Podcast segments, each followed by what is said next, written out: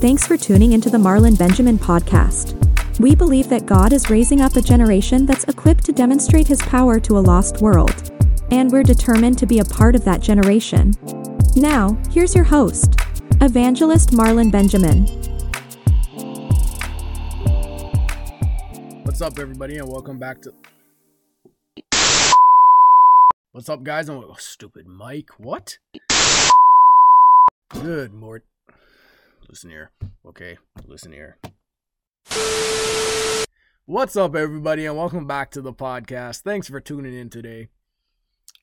You know, after almost two years of doing this, I still find it very weird to record podcasts. I don't know why. It's just every time I do it, it takes a million takes and then the spirit kicks in and everything goes fine after that. But preaching and live and public speaking and all that stuff, that's, you know, that's easier. And I got the hang of that, I would like to think at least. But I mean, sitting down recording podcasts, this seems to be some type of hurdle. But you know what? I thank God for the power to overcome every single hurdle, even this type of stuff. But that's how it is with a lot of things. You start doing something and you think it's the hardest thing in the world. But the more you do it, the more you become comfortable with it and the easier it becomes. So that's just how podcasting is like. Now, I got an interesting topic to talk about today, and I feel like this is going to be very helpful to you. At the time of recording, we're in the month of March, and this month actually marks my two year anniversary in the ministry, so I'm very thankful for that. Because two years ago, this time, I was just a Bible college student, not really knowing what I was going to do when I left, and it was my last semester, so that's the time when everybody starts asking you, so what are you going to do after you leave Bible college? You know, I got this opportunity to be a youth pastor at this church, or I got this opportunity to do this and that in ministry. And I was over here sitting here like, you know, I'm just following the Lord's leading, you know, wherever He leads, I'll follow. Amen. and in naturally, I had no opportunities, no nothing, not even a clue of where I was to go. And on top of that, I went home for spring break and never ended up coming back because that's when the pandemic hit. So now I'm at home. I didn't have any opportunities before, and I had no idea what I was to do before. Now you're telling me that I can't go back to school? And honestly, for a second, I was just ready to like just throw in the towel and go get a job at McDonald's and just write this ministry thing off. But I remember sitting in church the night before I was supposed to leave to go back to school, and it was a Sunday night. And while in church, we got an email from our school saying that, yeah, school's canceled. You guys ain't coming back. At the time, what we thought was going to be for two weeks ended up not being two weeks. And I was sitting in church and I was annoyed, you know, because I was like, you know, what am I going to do? Where am I going to go now? Now I can't even go back to school and finish my studies and all that stuff. And long story short, that night, right after I got that email, that's when I got my first opportunity in the ministry. So, literally within a couple minutes, I went from not having any idea what I was going to do to getting my first opportunity. And the opportunity may have looked very insignificant to a lot of people. It was literally just I got called out in the middle of a church service to pray. That was it. And I wasn't expecting it at all. And I felt as unanointed as anybody could be. Extremely unanointed. I was just a school student, didn't feel anointed at all. And here I am now in the middle of a church service with a couple thousand people, getting a mic put in my hand to pray. And I did not feel prepared at all. But the minute that mic went into my hand, it was like something just came over me and I prayed, and the power of God hit that place. And because of that, that opened up another opportunity to me that carried me from March 2020 to uh, August 2021. And then from there, I launched out into full time ministry and starting this ministry. So I haven't even hit the end of what God has called me to do. In all honesty, I don't even think I've even hit the beginning good of what God has called me to do. But you know what? I thank God for those beginnings. And I know that He took care of me then and He opened up doors for me then because I was, fulfi- I was faithful in pursuing that call. And I know He's going to continue to do that from this point forward. So I thank God for that. But as I'm getting ready to hit the two year anniversary of being in ministry, I like to think and ponder over the last two years. And when getting ready to record this podcast, I thought about one of the biggest hurdles I had to cross in the past two years. One of the biggest things I had to deal with in the past two years. And it will actually help you even if you're not in the ministry. Because it's something that anybody who wants to launch out and do something that is not normal will experience. If you plan on doing something that goes against the grain, then you're going to 100% experience this. If that's launching out into the ministry at an unfavorable time, like myself, like I launched out into the ministry in March 2020. March 2020, the worst time to say that you're going into the ministry and you ain't gonna get a job at Starbucks or McDonald's or Walmart or something like that. No, I said I was gonna pursue what God called me to do in the middle of a pandemic. And you know what the biggest issue I faced and the biggest hurdle I had to cross when doing that in the past two years? Intimidation. Intimidation? I thought you was gonna say like witchcraft or something like that. No, intimidation. And some people may think, oh, yeah, you know, that's so small and that's so insignificant. But you know what? Giving into intimidation is what causes a lot of people to back off of what God has called them to do. And that's why you have in the book of Second Timothy how Paul told Timothy, he told him, he said, listen, God hadn't given you a spirit of fear, but he gave you a spirit of love, power, and a sound mind.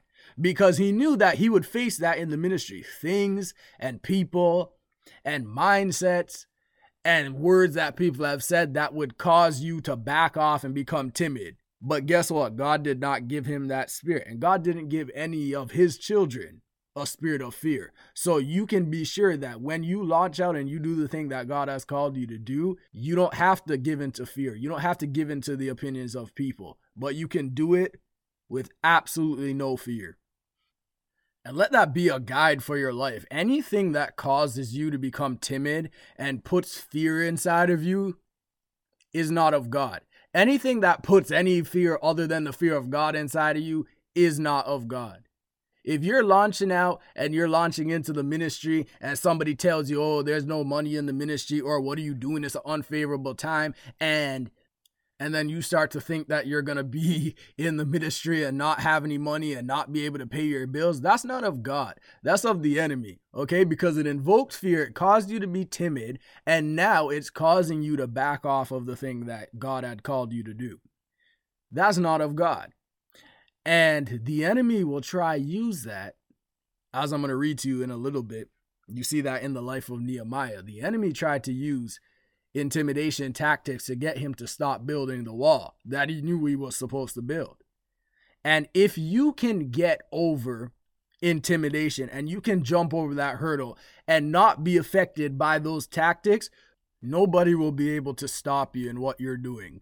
Nothing will be able to stop you from doing the thing that you know you're supposed to do. And it is highly important that every believer does that because you know what? Your calling is not just the only thing that's going to be intimidated. The fact that you follow Christ and your faith in Jesus Christ is going to be intimidated. Jesus spoke about it. And let me actually read it. Let's go over to Matthew 24. So, just a little bit of context in this passage of scripture. Jesus just left the temple with his disciples and he went to the Mount of Olives. And his disciples asked him, What are the signs of the end time and what are the signs of your return? And Jesus says in verse 3, watch what happens. He says, Later Jesus sat on the Mount of Olives. His disciples came to him privately and said, Tell us, when will all this happen? What sign will signal your return and the end of the world? Verse 4 Jesus told them, Don't let anybody mislead you, for many will come in my name claiming I am the Messiah. They'll deceive many.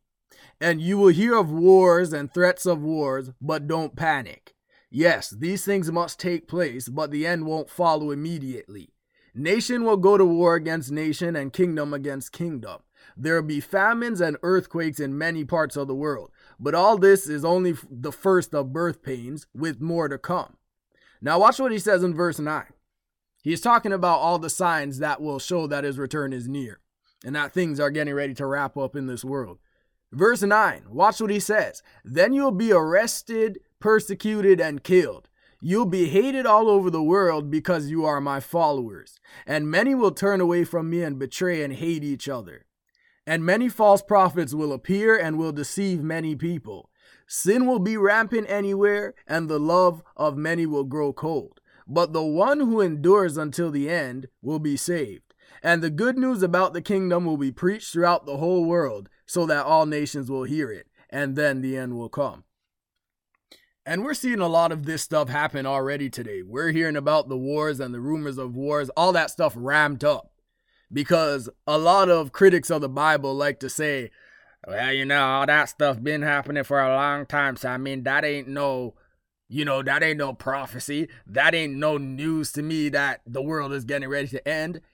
And that's why Jesus called those things the beginnings of sorrows. He said, when you see those things happening, that will let you know it's like a woman going into labor. Those are the beginnings of birth pains, but there's more coming. And as the chapter goes on, Jesus begins to talk about the Antichrist and the tribulation period and all of that stuff. And all those things that I just read that Jesus prophesied, they have marked human history, but we've never seen them to a degree that we're seeing today. So if we're seeing the beginning of birth pains happen on a scale that we've never seen before, then guess what? If Jesus was right about what's going to mark the beginning of this thing wrapping up, then guess what? Everything else he prophesied in that chapter is getting ready to happen. And I want to focus on verse 9 for purposes of what we're talking about today. He said in verse 9, he said, Then you'll be arrested, persecuted, and killed. You'll be hated all over the world because you're my followers. Jesus prophesied that there would be a hatred and a heavy persecution of those who follow him. You just being a Christian is not popular. You saying that you follow Christ is not popular to the world. And we see that happen literally on the public stage every day. You can mock Christians all you want. You can talk about Christianity all you want, but God forbid you come against another religion, you're done. Cancel culture came against you. They done took your head, chopped it off, and threw it in a ditch. But if you talk about Christians and you rip Christianity to shreds, you're perfectly fine and you can get off scotch free. If you get up and you say, I believe in biblical marriage, everybody's mad at you because Christianity goes against the world. It goes completely against the desires of the world, the agenda of the world, and everything that the enemy stands for. So if you say, I subscribe to what Jesus Christ said, and I'm a follower of Christ, you're going to get some flack for that.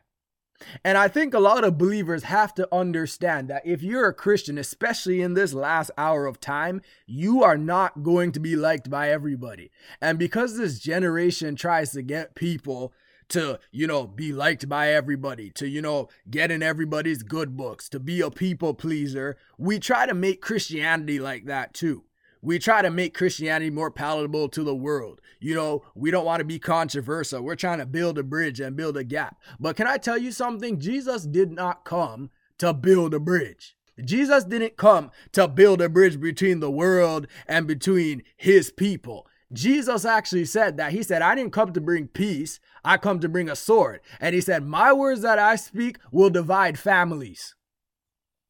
The message that Jesus preached would not be popular among the wicked world. The world is so hell bent against God. So if you decide to follow God, then obviously you're not going to be popular in the eyes of people. And you may lose friends, you may lose family members because of it, but you know what? There's a reward for following God. And I think a lot of people that claim to follow Christ do not fully understand that Christianity is never going to be accepted by the world.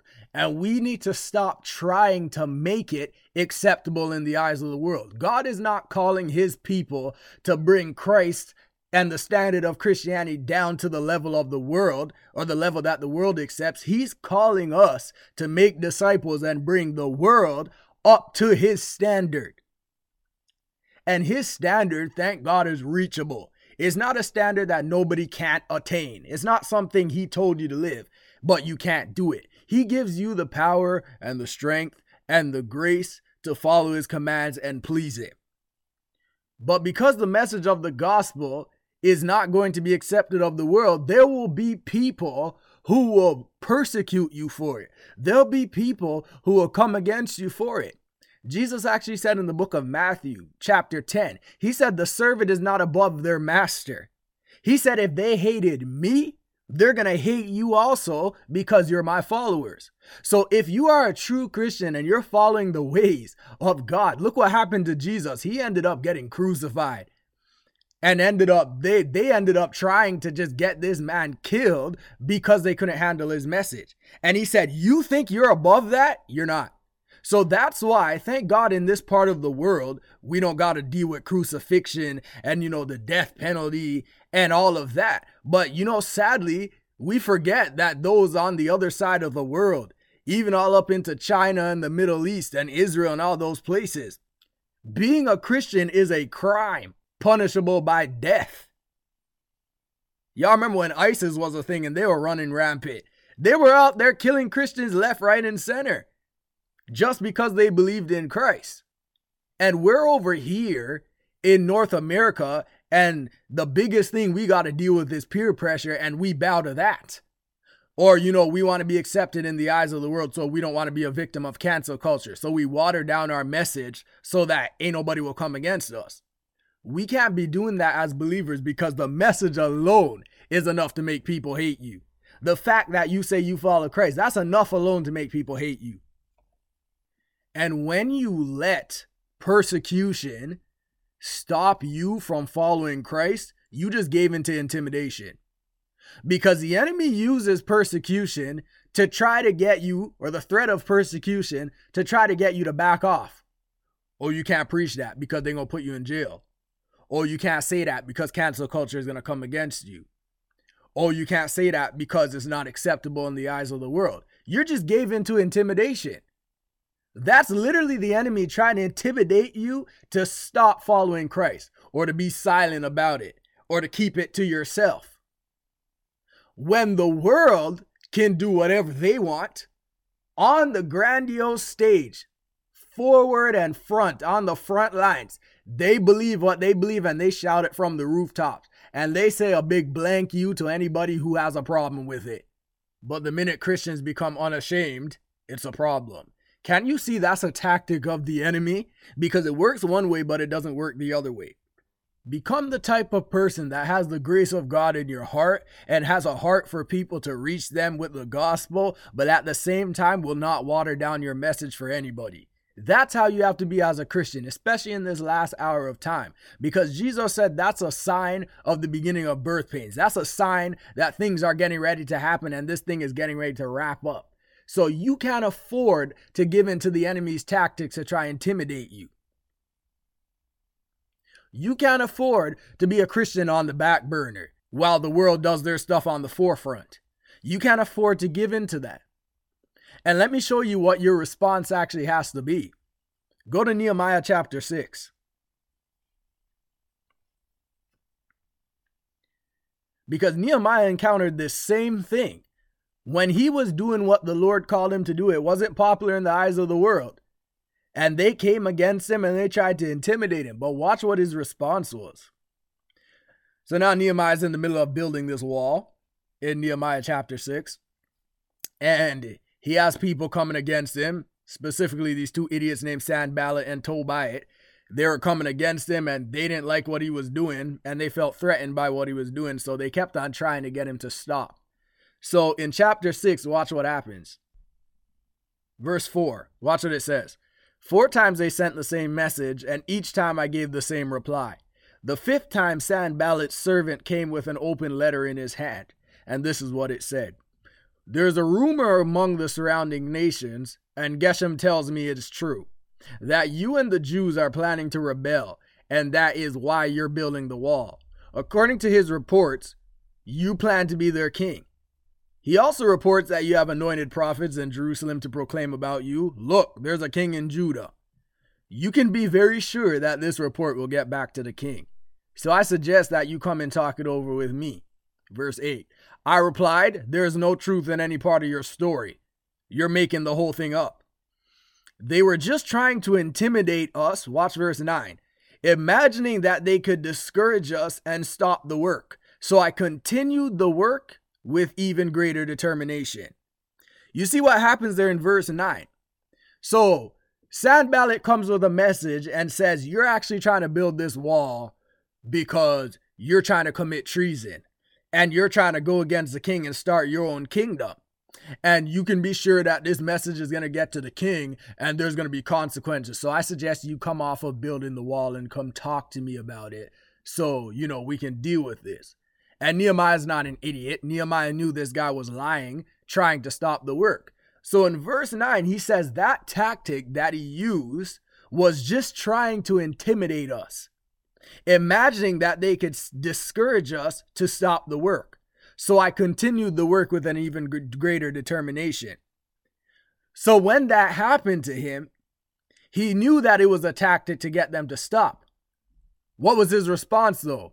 Or, you know, I came off the wall and stopped the project for the next three months to go talk to him and just to let them know that I'm not actually trying to commit treason. No, he said, I continued with an even greater determination.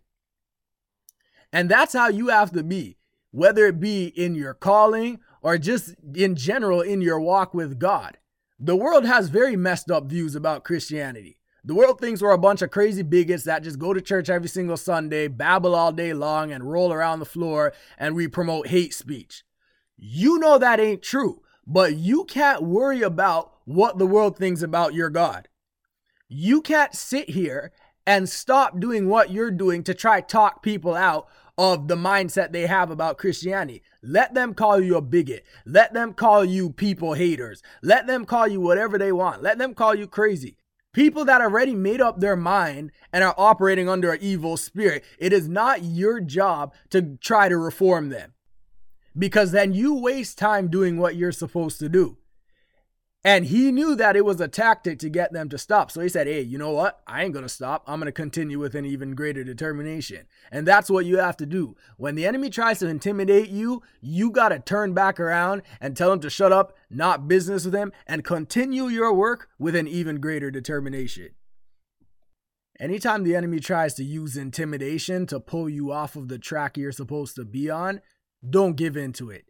Anytime he tries to make you fearful and back off of what you know you're supposed to be doing, it is a tactic and it is a plan to get you to completely stop doing what you're supposed to be doing.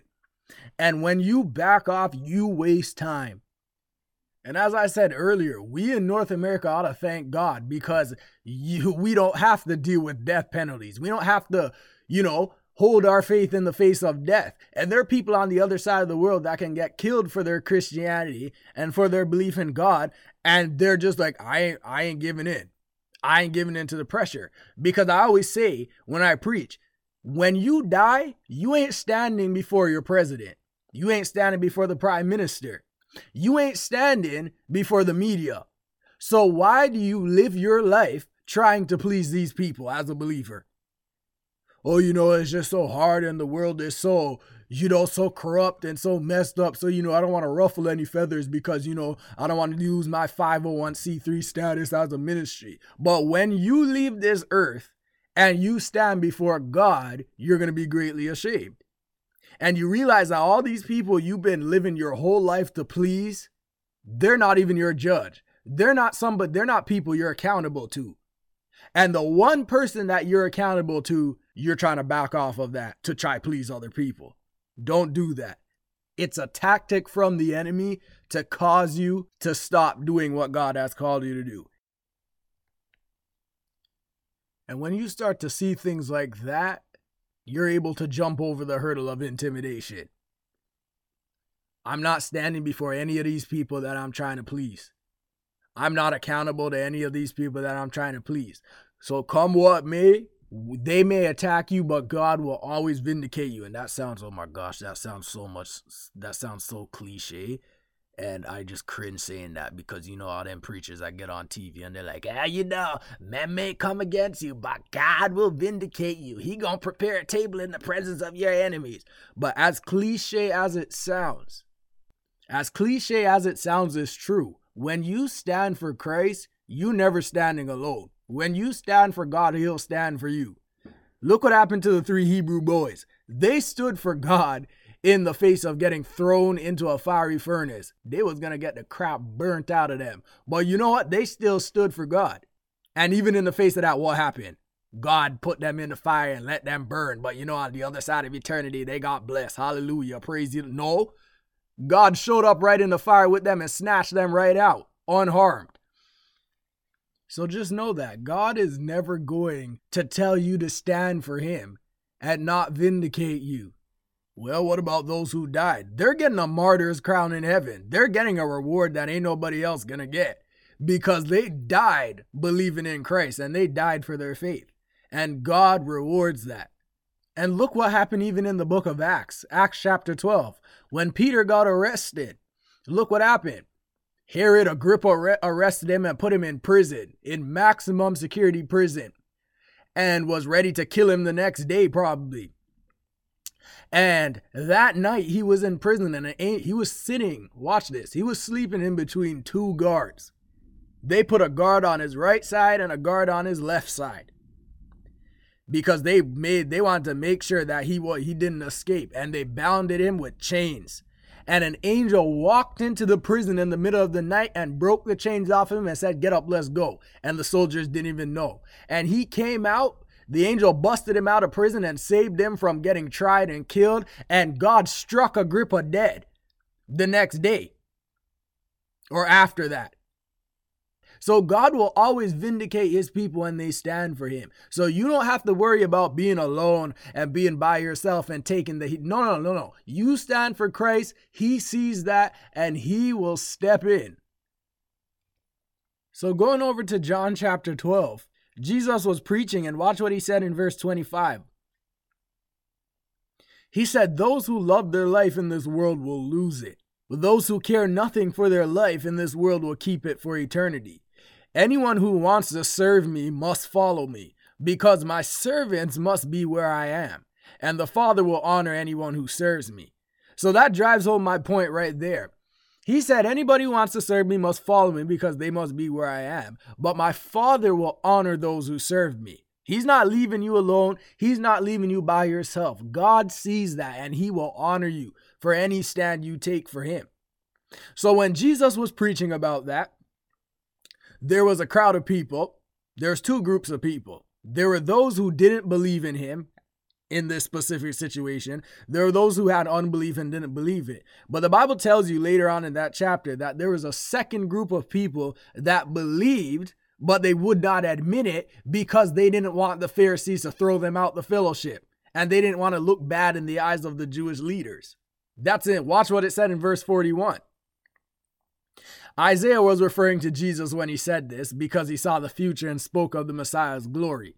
Many people did believe in him, verse 42, however, including some of the Jewish leaders, but they wouldn't admit it for fear that the Pharisees would expel them from the synagogue, for they loved human praise more than the praise of God.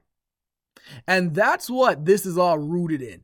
People who give in to these tactics of intimidation and try to water down the gospel to be more palatable for the world and bring the gospel down to the standard of men, they love human praise more than the praise of God. They want to be people pleasers and they want to please people more than they want to please God. Because if you wanted to please God more than people, you would follow God. But people want to look good and look all right in the eyes of the world and not stir up any trouble with the world and with world leaders and with the media or anybody like that. So they do everything to try please them. But you know what? That makes you somebody who loves human praise rather than the praise of God. And you may be acceptable in the eyes of the world, but you're not acceptable in the eyes of God. And when you stand before Him, what are you going to say? We can't be people like that. I don't have to be a person like that, and you definitely don't have to be a person like that. You can be somebody who is honorable in the sight of God. So going down in that chapter, some people that were standing there listening to his message wouldn't admit it because they love the praise of humans rather than the praise of God. So Jesus, in response to that, watch what he says. Verse 44 Jesus shouted to the crowds, If you trust me, you are trusting not only in me, but also God who sent me. For when you see me, you are seeing the one who sent me. I have come as a light to shine in this dark world so that all who put their trust in me will no longer remain in the dark. I will not judge those who hear me, but don't obey me. For I have come to save the world and not judge it. Verse 48 But all who reject me and my message will be judged on the day of judgment by the truth I have spoken. So Jesus said, All right, y'all sitting down there loving the praise of men rather than the praise of God. But when you accept my message, you're accepting also the God who sent me. And if you're ashamed of me and you don't put your trust in me and you reject my message, you're going to be judged on the day of judgment by the truth I have spoken. You're going to be judged for that. So when you water down the gospel and when you try to make the gospel acceptable to the world and make yourself and make your Christianity you know, good in the eyes of the world, when you stand before God, you're going to be judged by that. Not judged by the world, not judged by anybody else, but by the truth that Jesus has spoken. And if I'm going to be judged by that, I would want to live my life in a way that would be pleasing unto God. I want to live my life in a way that's going to bring glory to God and make God pleased with me because I didn't try to follow the world's way of things. I didn't try bring God down to the human level, but I tried to bring humans up to God's level. This is what we have to understand as believers that when we don't give into intimidation, when we don't give into the enemy's tactics to try get us to back off, we are doing good in the eyes of God, and God will honor us for that and we can and we won't stand before God on the day of judgment ashamed that we didn't follow him.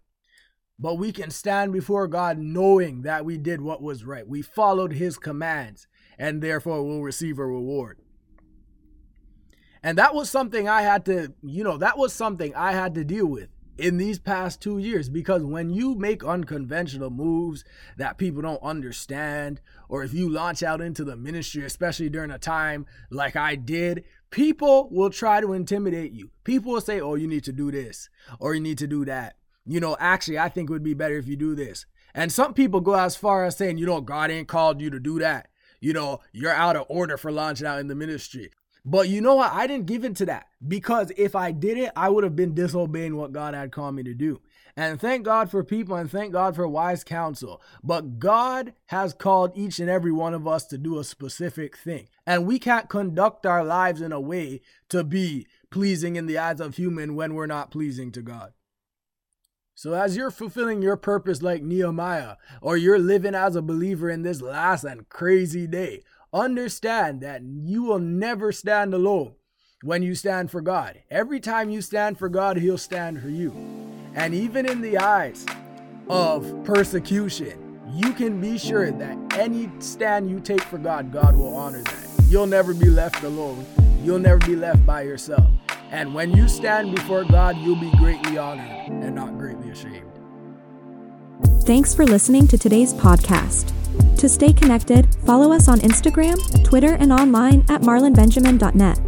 If you would also like to support the podcast or stand with us as we begin to take the gospel to this generation, go to marlonbenjamin.net and click Give Now. God blesses those who support his kingdom, and we're believing that you won't be an exception.